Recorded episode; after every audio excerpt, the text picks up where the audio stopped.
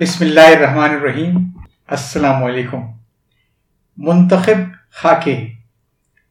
آج پیش خدمت ہے ایک خاکہ شیر کی بیوی کا، جسے تحریر کیا ہے جناب انور احمد الوی صاحب نے، اور یہ ان کے خاکوں کے مجموعے نامعلوم افراد میں شامل ہے۔ آئیے سنتے ہیں۔ ہم آج کل لاہور میں تعینات ہیں۔ پچھلے دنوں ایک ہفتے کی رخصت پر کراچی آئے تو جامی صاحب کا فون آیا کہ آپ گھر پر ہوں تو میں آؤں۔ ہم نے کہا، آپ آ جائیں۔ آج بڈھا گھر پر ہی رہے گا۔ کچھ دیر بعد وہ ایک بھاری بھرکم کتاب اٹھائے، ہانپتے کاپتے گھر میں داخل ہوئے۔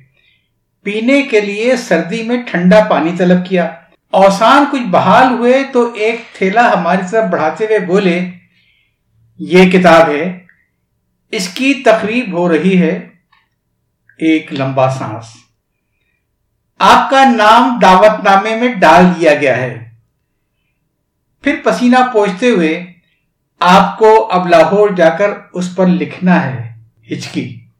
لیکن ذرا جم کر لکھیے گا، چونکہ ہم ایک معروف پنجابی محاورے کے مطابق چند روز قبل لاہور دیکھ کر جم چکے تھے، اس لیے مزید جمے بغیر کتاب پر لکھنے کا وعدہ کر لیا۔ البتہ کتاب کی جسامت دیکھ کر انہیں یہ بتا دیا کہ جہاز میں ایک ٹکٹ پر صرف بیس کلو سامان لے جانے کی اجازت ہے۔ کتاب دیکھ کر ہمیں اپنی پسند کی چند کتابیں یاد آ گئی ہوا یوں کہ ایک بار ہم پرانی کتابوں کے ٹھیلے پر کھڑے طنز و مزاح کی کوئی کتاب تلاش کر رہے تھے۔ دکاندار نے ہمارے سر پر ٹوپی دیکھی تو بڑے ادب سے ہمارے پاس آیا اور نیچے رکھی ہوئی کتابوں پر سے کپڑا اٹھاتے ہوئے بولا، صوفی صاحب، آپ کی پسند کی کتابیں ادھر ملیں گی۔ ہمیں بڑی حیرت ہوئی کہ اسے اتنی سی دیر میں ہماری پسند کیسے معلوم ہو گئی۔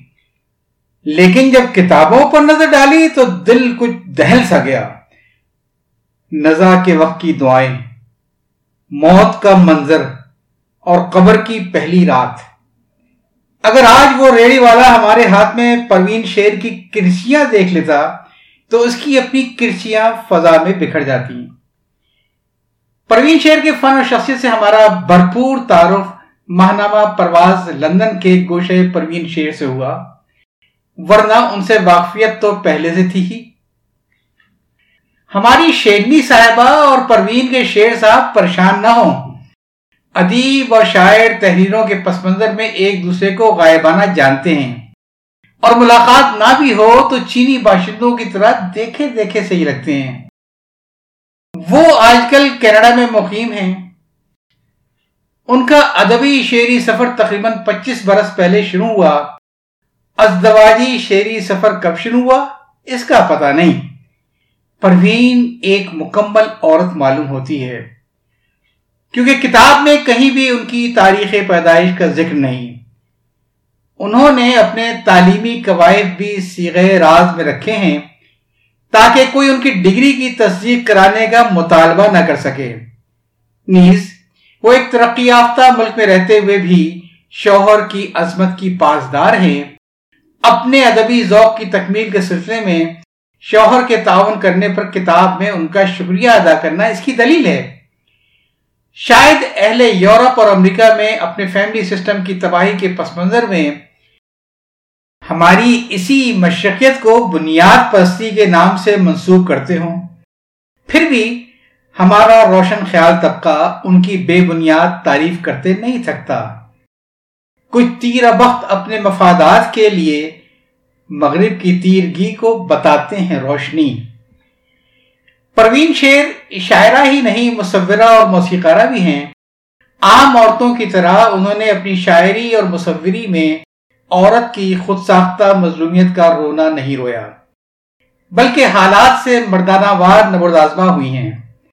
ایسا کیوں نہ ہو، انہیں اس شیر کا تعاون حاصل ہے جو باغیوں سے ساز باز کر کے باہر بھاگنے والوں میں سے نہیں قدرت نے انہیں ایک حساس دل سے نوازا ہے۔ انہوں نے اپنے قلم اور منہ قلم کے ذریعے دنیا کے مظلوم طبقوں کی نشاندہی کی ہے۔ جن کی حالت ان کے دل و دماغ پر اثر انداز ہوئی۔ یہی وجہ ہے کہ ان کے فن میں یکسانیت کے بجائے تنوع کا عمل ملتا ہے۔ اور ان کی نظمیں ان کے دل کی آواز معلوم ہوتی ہیں۔ انہیں ہر دم کسی نہ کسی کا خیال ستاتا رہتا ہے۔ اپنی نظموں میں وہ کہیں تو آئس کریم بیچنے والے کی تکلیف کو محسوس کرتی ہیں، کہیں عراقی عوام کی حالت زار پر آنسو بہاتی ہیں، کہیں اپنی ماں کو یاد کرتی ہیں، کہیں اپنے بچوں کے لیے دعاگو ہوتی ہیں۔ کہیں دارالزوفا کے مکینوں کی بے بسی پر آنسو بہاتی ہیں۔ اور کہیں پھانسی پانے والے قیدیوں کے نام پر قلم اٹھاتی ہیں۔ وہ بیچارے موت کی سزا سن کر دل کے عارضے میں مبتلا ہو جاتے ہیں اور انہیں عارضی طور پر صحتیاب کیا جاتا ہے تاکہ وہ قطرے تکلیف کے ساتھ مر سکے اہل یورپ اور امریکہ کی ہمیشہ سے یہی روش رہی ہے کہ وہ صحیح چیز میں بگاڑ پیدا کر کے پھر سے اسے درست کرنے کی کوشش کرتے ہیں۔ ستار جو موسیقی کا ایک مشکل ساز ہے، پروین کو اس پر بھی دسترس حاصل ہے۔ اس لحاظ سے وہ بندہ نواز بھی ہیں، ادب نواز بھی ہیں اور ستار نواز بھی۔ شکر ہے کہ تبلا نواز نہیں ہے کیونکہ پڑھے لکھے لوگ تبلا بجاتے ہوئے اچھے نہیں لگتے۔ پھر یہ ساز عورتوں کے شایان شان بھی نہیں۔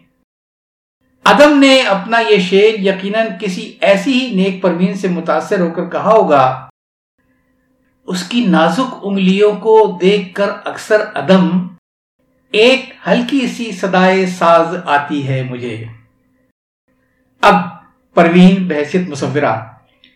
ہندوستان کے ایک معروف مصور نے جوش اور فراق کو اپنے ہاں کھانے پر مدعو کیا۔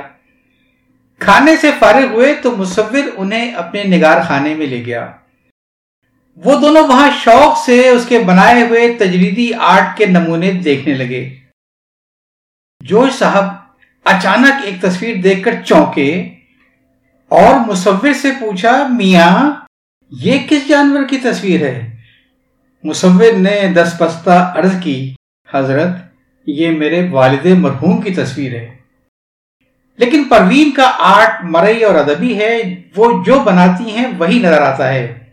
ان کے ہاں ایسی کوئی تصویر نہیں ملتی جس کے بارے میں کوئی یہ کہہ سکے کہ ایبسٹریکٹ آرٹ کے ملبے سے یہ دولت نکلی، جس کو سمجھا تھا نناس، وہ عورت نکلی۔ ساحل لدھیانوی کے گیت دوسرے نغمہ گاروں پر اس لیے سبق لے گئے کہ وہ گیت پہلے لکھتے تھے اور ان کی دھن بعد میں بنائی جاتی تھی۔ جبکہ ان کے ہم اصل نغمہ نگار پہلے سے بنی ہوئی دھن پر اپنا دماغ کھپاتے تھے۔ ساحر نے موسیقی کے دادا ایس ڈی برمن سے محض اس بنا پر علیحدگی اختیار کر لی تھی کہ وہ پہلے سے تیار شدہ دھن پر اپنے خیالات ترتیب نہیں دے سکتے تھے۔ شاعر نے شادی نہیں کی تھی، اس لیے انہیں کسی سے تو علیحدگی اختیار کرنی ہی تھی۔ اسی طرح کسی ایک شخص کے خیالات کو کوئی دوسرا شخص مکمل طور پر ویژلائز نہیں کر سکتا۔ یہی وجہ ہے کہ پروین کے فن پر ان کی مصوری غالب ہے۔ انہوں نے مصوری میں اپنی نظموں کو جس سلیقے سے ویژلائز کیا ہے، وہ ان کی فنکارانہ صلاحیت کی غماز ہے۔ انہوں نے مصوری میں خام خواہ کیوبزم استعمال بھی نہیں کیا۔ جس میں تصویر کو شش پہلو ٹکڑوں سے ترتیب دیا جاتا ہے۔ اس عمل سے تصویر کی حید کچھ یوں بگڑ جاتی ہے۔ تھا کیوبزم میں کاغذ پہ جو ایک رشک قمر مجھ کو اینٹیں نظر آتی تھی، اسے حسن بشر۔ عام طور پر یہی حشر ان نظموں اور لڑکیوں کا بھی ہوا کرتا ہے جو خیال کسی اور کا ہوں اور انہیں سوچے کوئی اور۔ کتاب میں شامل درزیل عنوانات کے تحت بنائی گئی تصاویر پروین کے خیالات کی بہترین ترجمان ہیں۔ دی نیسٹ، دا مسیحا، the ice cream man the sleep fairy the tears, seventh heaven, melody of silence, the last leaf, summer dream passage of hope. اب کچھ کتاب میں کیے گئے پروین کی نظموں کے تراجم کے بارے میں۔ ہمارے ایک دوست صحافی جو دو شادیاں کرنے کے باوجود حاضر دماغ ہیں، ایک روز اپنا اخبار ایڈٹ کر رہے تھے۔ اچانک ان کی نظر اس خبر پر پڑی، کوئلے کی کان میں دھماکہ، تین بچے ہلاک۔ وہ چوکے کہ بچے کوئلے کی کان میں کیا کر رہے تھے۔ اسی وقت ماتحت سے اصل خبر لانے کو کہا تو وہ کچھ یوں نکلی blast in coal mine three miners dead یہ تو تھی ایک عام سی خبر، لیکن کسی کے خیالات کو دوسری زبان میں منتقل کرنا اس سے بھی زیادہ مشکل کام ہے۔ پھر بھی ترجمہ کرنے والوں نے پروین کے خیالات کو انگریزی کے سانچے میں ڈھالنے کی بھرپور کوشش کی ہے۔ لیکن اس کا کیا کیا جائے کہ انگریزی زبان کا ذخیرہ الفاظ بہت بڑا ہے۔ جو بات ہماری قومی اور علاقائی زبانوں میں دو مصروں میں کہہ دی جاتی ہے، اس کے اظہار کے لیے انگریزی میں کم سے کم پانچ، چھ سطریں درکار ہوتی ہیں۔ یوں ہمارے ہاں پردے میں کہی ہوئی بات ترجمہ کرتے ہوئے ان کے سطر کی طرح کھل جاتی ہے۔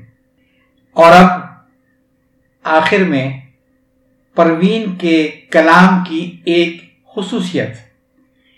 ایک مرتبہ ایک شاعر نے ماورائے مشاعرہ اپنی ایک غزل سنائی۔ ہمیں اس میں کوئی خوبی نظر نہ آئی۔ تو ہم نے ان کا دل رکھنے کے لیے کہہ دیا کہ اس میں غنائیت پائی جاتی ہے۔ یہ سن کر وہ خفا ہو گئے اور کہنے لگے، اس میں موسیقیت کہاں سے آ گئی؟ غنائیت تو میری اس نظم میں پائی جاتی ہے، پھر انہوں نے ہمیں چون مصروں پر مشتمل ایک طویل نظم سنائی۔ اس لیے ہم اب کسی شاعر کے بارے میں کوئی غیر ذمہ دارانہ رائے دینے سے ڈرنے لگے ہیں۔ لیکن یہ حقیقت ہے کہ پروین کی نظموں میں غنائیت پائی جاتی ہے۔ ہم تو کل شام لاہور واپس چلے جائیں گے۔ اس غنائیت کا خمیازہ اب آپ کو بھگتنا ہوگا۔ اجازت چاہتا ہوں اللہ حافظ۔